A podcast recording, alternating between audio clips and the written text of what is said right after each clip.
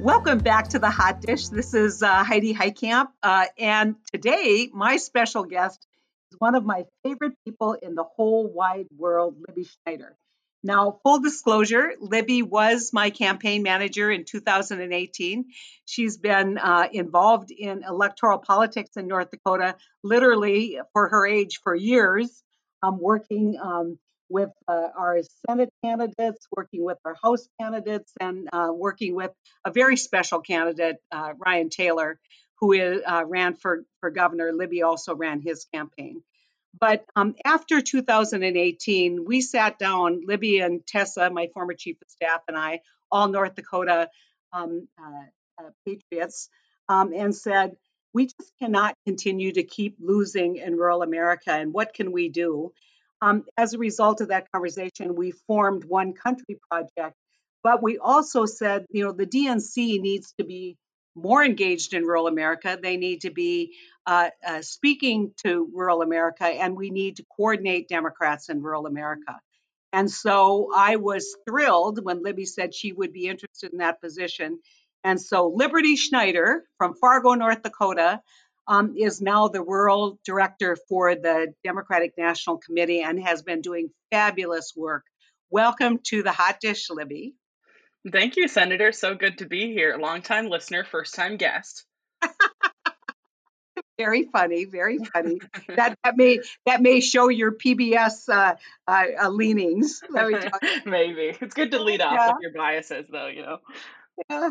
Well, listen, um, Libby, why don't you tell us what's been happening with uh, your rural project over at the DNC, and um, kind of what how how you're going to um, make sure that this isn't just a one hit wonder and that we continue the work that you you're started. Sure. So I, I think before I do that, I want to make sure people know sort of how we, you know, you mentioned how how you, me, and Tessa got to this point after watching you know counties in North Dakota that had had voted for Democrats historically over uh, decades get redder and redder over the past ten years, and and sort of how we came to our own uh, uh, moment of, of reckoning where we said we have to, to stop the bleeding or, or we're not going to win races. So I think you know 2016, anyone who who read the news realized that. Democrats had a problem in rural areas, and, and in order to win, we needed to right that ship. And to be very fair to the Clinton campaign, the rural demographic's been trending away from us since 2008. So, uh, my boss, DNC Chair Tom Perez, and other party leaders and electeds representing rural areas like you um, recognize that. Uh, and so we set off to work to try to build back some of uh, these relationships between our party and folks living in the rural areas of our country. So it was pretty clear when digging into the numbers that we weren't going to, to be able to convince the majority of, of rural folks, or maybe even that 10% um, to all of a sudden see the light in our party. But there was an obvious pocket of voters, folks who voted for Obama and then Trump, many of whom lived in rural areas that made the most sense to target. So, anyone who's heard me give a public presentation on our efforts, and Heidi, you've heard it more times than you would like to to admit, I'm sure, but you've heard me say this. It's it's worth repeating that we don't have to win in rural, rural America. We just have to lose by less, and those can make the differences. You know, certainly in statewide elections and and in presidential elections. There was actually a, a headline from The Economist at the end of September that said.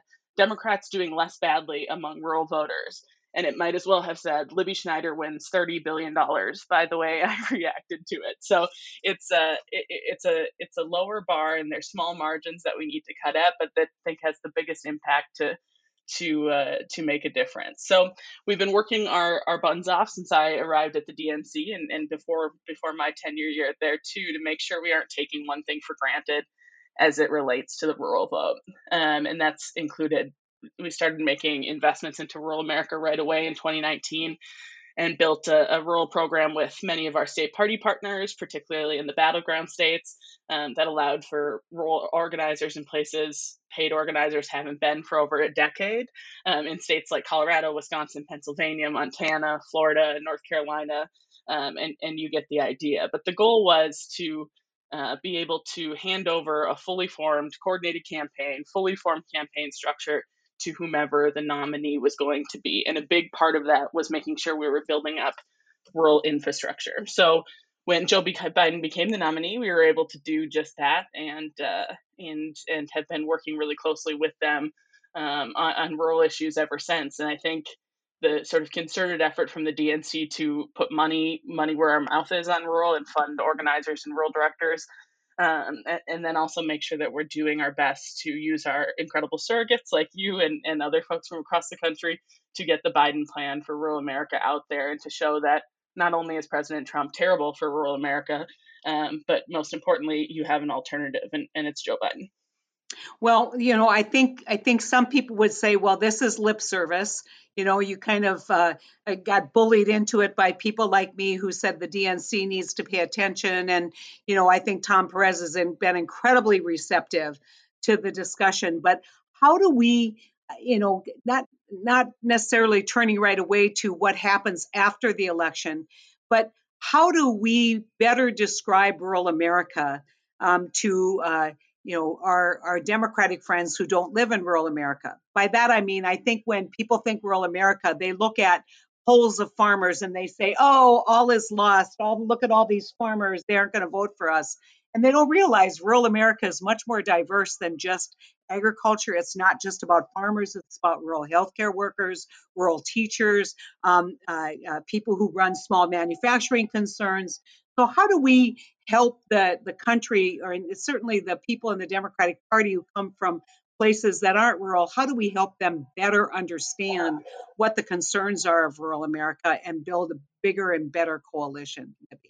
Sure. Yeah. It, to your point, I think it's it's easy for for folks who uh, you know are in the Beltway to look at a poll that says seventy five percent of farmers are going to support uh, um, Donald Trump and, and write off rural America. Well, we know that, as you said, rural America is not, it's certainly well known for agriculture, but just because you're in rural America does not mean it's synonymous with agriculture. So, you know, one in five people in living in rural America are people of color. You mentioned the manufacturing, and we've seen our our rural numbers uh, support for Trump just completely erode in manufacturing states like Ohio and Michigan.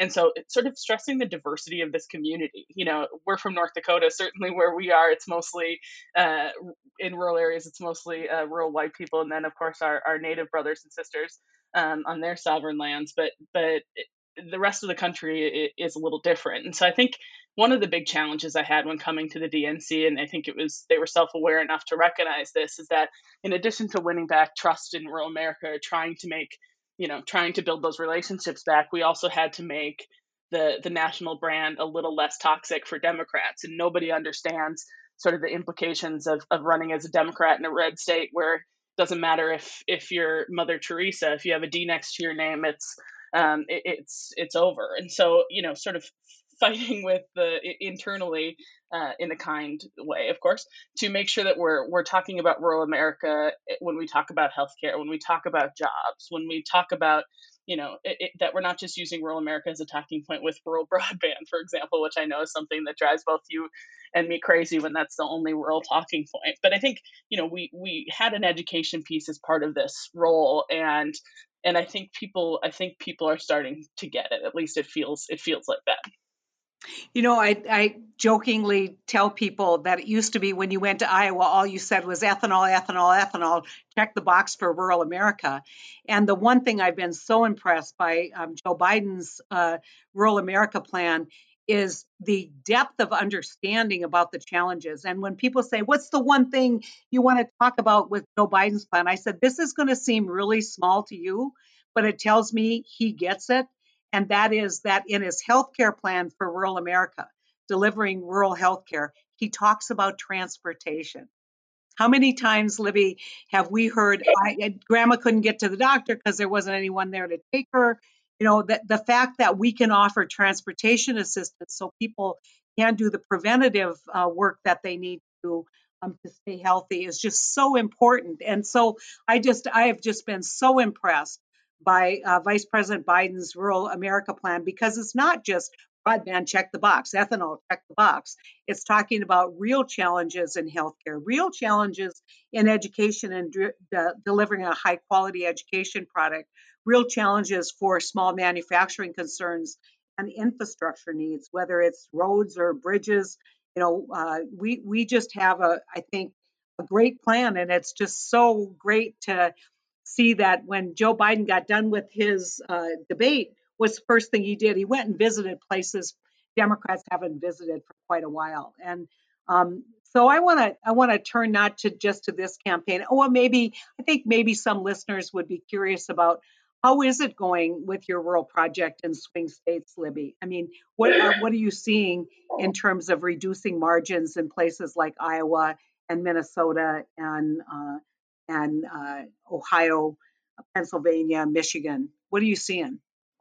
Sure. So I think before you before I go to that, I want to, to tell you a little story that you probably remember. You talk about transportation being critical to rural healthcare, and it, it, just to show like how nuanced this issue is. I remember being at a meeting with you somewhere in central North Dakota, and this was during the oil boom, and the trains were um, stacked up, you know, uh, two to a track and and back to back and would be stuck on the track because there was too much train traffic and this community's hospital was on the other uh, other side of the train track and because there was no underpass um, you know, for for hundreds of miles, they had to go around or wait um, for ambulances to get across the tracks. And so, just thinking about that and, and talking about how you know seconds and minutes save lives, um, especially for elderly populations living in rural America. Something as as sort of simple as as realizing that a lack of an underpass can mean the difference between you know life and death.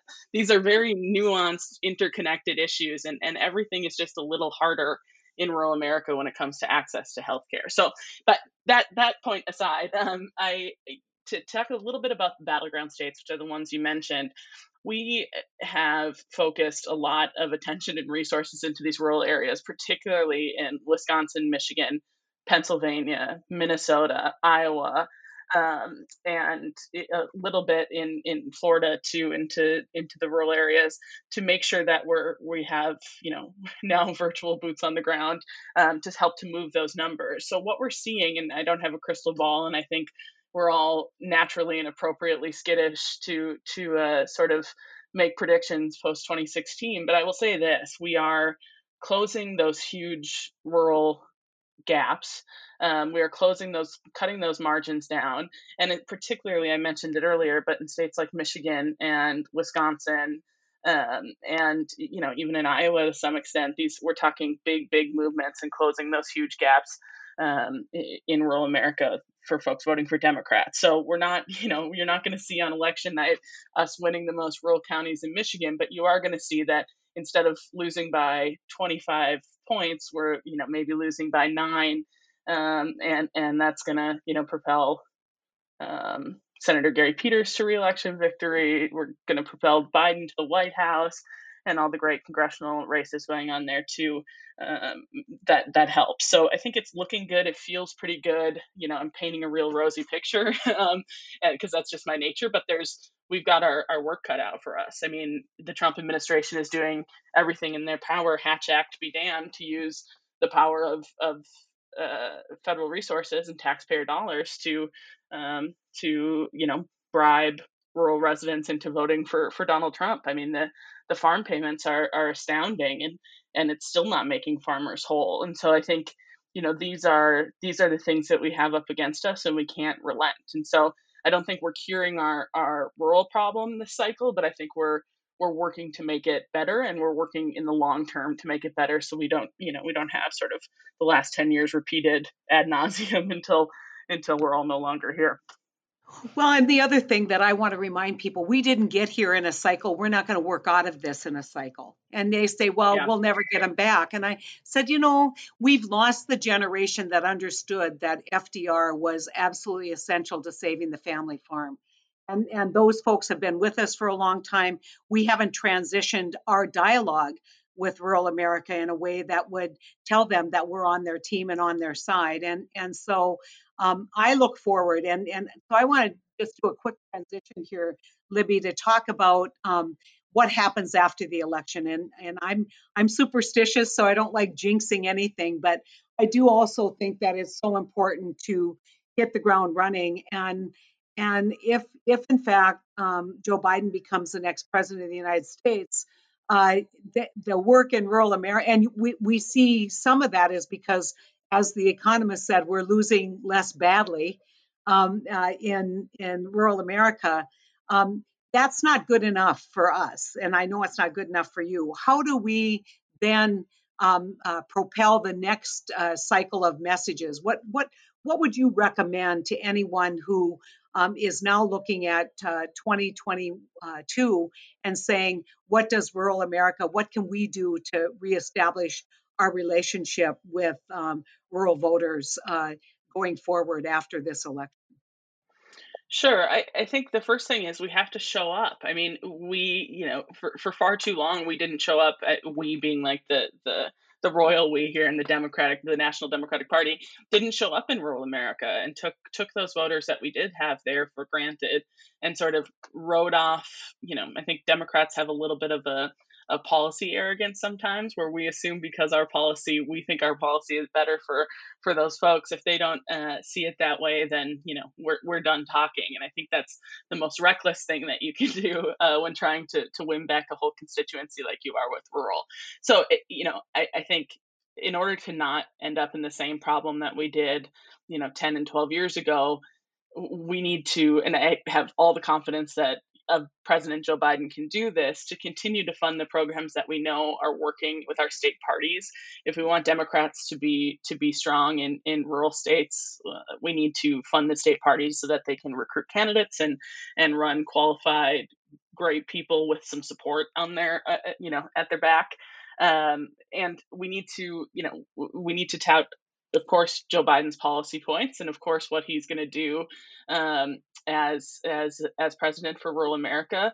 But you know, having him show up in rural areas is so important too, and and just showing that we're a big party tent. There can be lots of of opinions, lots of disagreeing opinions, and that we welcome you know folks who might be a little more conservative but but align with us and we want that we want you here um, and that we value middle america in particular and just sort of living our values and you know making sure that you know we're we're we're encouraging the folks who are in these communities. You know as well as i do how how frustrating it can be to, to be a democrat a little blue dot living in a very red sea um, and and you know the necessary evil is that as national party we have to look at the battleground states when we're up for a presidential election. It can certainly make some of the states like North Dakota, like Wyoming, like Kansas, uh, feel a little overlooked. And, and the way to cure that is to make sure that in the off cycles that we're investing in in in programs that help get Democrats elected here. But also, you know, we, we can't be a toxic brand to, to rural America. We have to have policies that are middle of the road. We have to recognize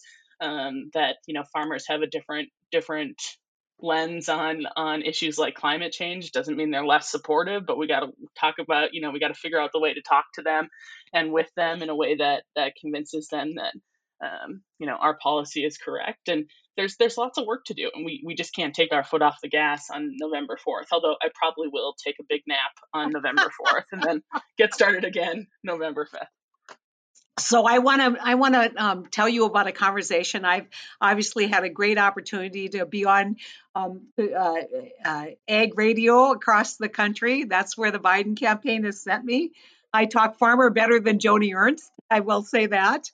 Um, uh, and so uh, when you when you look at um, that, the conversations that I've had when they turn off the microphone and I say, "How do you think it's looking?" I had a really interesting conversation in Iowa um, and I said, well, you know, uh, you know, obviously Iowa had been uh, trending blue.